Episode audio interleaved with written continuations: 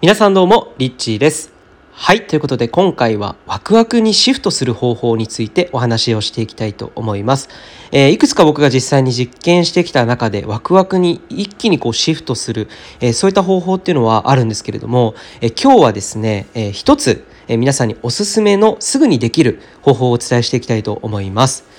えー、それはですね、自分の繊細なエネルギーに意識を向けていくっていうことなんですよね。えー、人っていうのはやっぱり生きていると普段いろんなことが起きて、えー、いろんな感情だったりとか、未来への不安だったり、え悩み事だったり、えー、いろんな思考を働かせて、えー、自分の心が今ここにあらずという状態になってしまうんですね。心っていうのは面白くて、えー、自分の意識が外側に向いて何か、えー、出来事に反応して感情が揺らいだり、えー、頭でこう未来のことを考えたり、え過去の不安だったりとかそういったものを考えながら、え実はですね心にえー、心がここにない状態を、えー、自らが選択してしまう、えー、ということになっているわけなんですね。なので逆に言うと意識を今この瞬間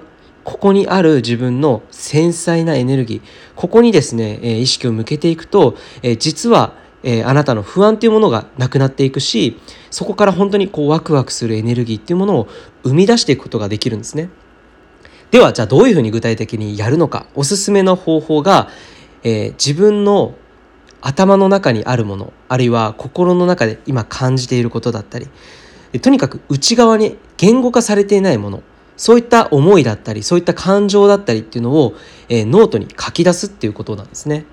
これはねものすごくおすすめで、えー、ノートに書き出していけばいくほどあれ？不安どこにあったんだっけ？とかあれ？なんかちょっとワクワクしてきたぞみたいな不思議なですねエネルギーのシフトっていうのが起こります。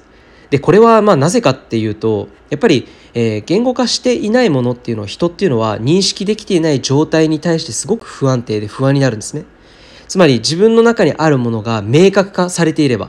目に見えないものだったり感じていること。普段感情ではなんとなく感じているけど処理しきれていない思いなどこういったものをあえてこう言語化することによってそれが初めて言葉化される。つまりこの3次元世界に目に見えるものとして形になって存在する、えー、そうするとですね実は、えー、いろんなものがですね認識されていくので認識された瞬間から人っていうのはそういった不安っていうものを、えー、手放していくことができるんですね。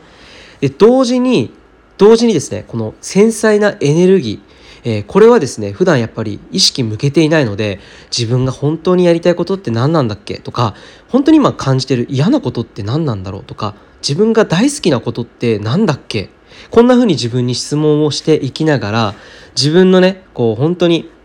えー、思っていること。これを言葉化してみるとそこからなんかね自然とワクワクしてくるんですね。これはもうやってみたらすぐに、えー、体感できるかなと思います、えー、ぜひこれ簡単にねできるので、えー、暇な時間とかにね、えあるいは出勤前に朝カフェに早めに行ったりしてみてなるべく心地のいい自分が気持ちいいなって思える場所で、えそういったノートに書く作業をして自分の繊細なエネルギーに触れることでワクワクする、え方にエネルギーシフトしてみてはいかがでしょうか？ということで今日はちょっとショートバージョンの音声になりましたけれども、えー、今週ね、月曜日始まったばかりです。えー、今週1週間も皆さんにとって本当に素晴らしい、えー、最高の1週間になることを祈ってます。ということで、いつもありがとうございます。リッチーでした。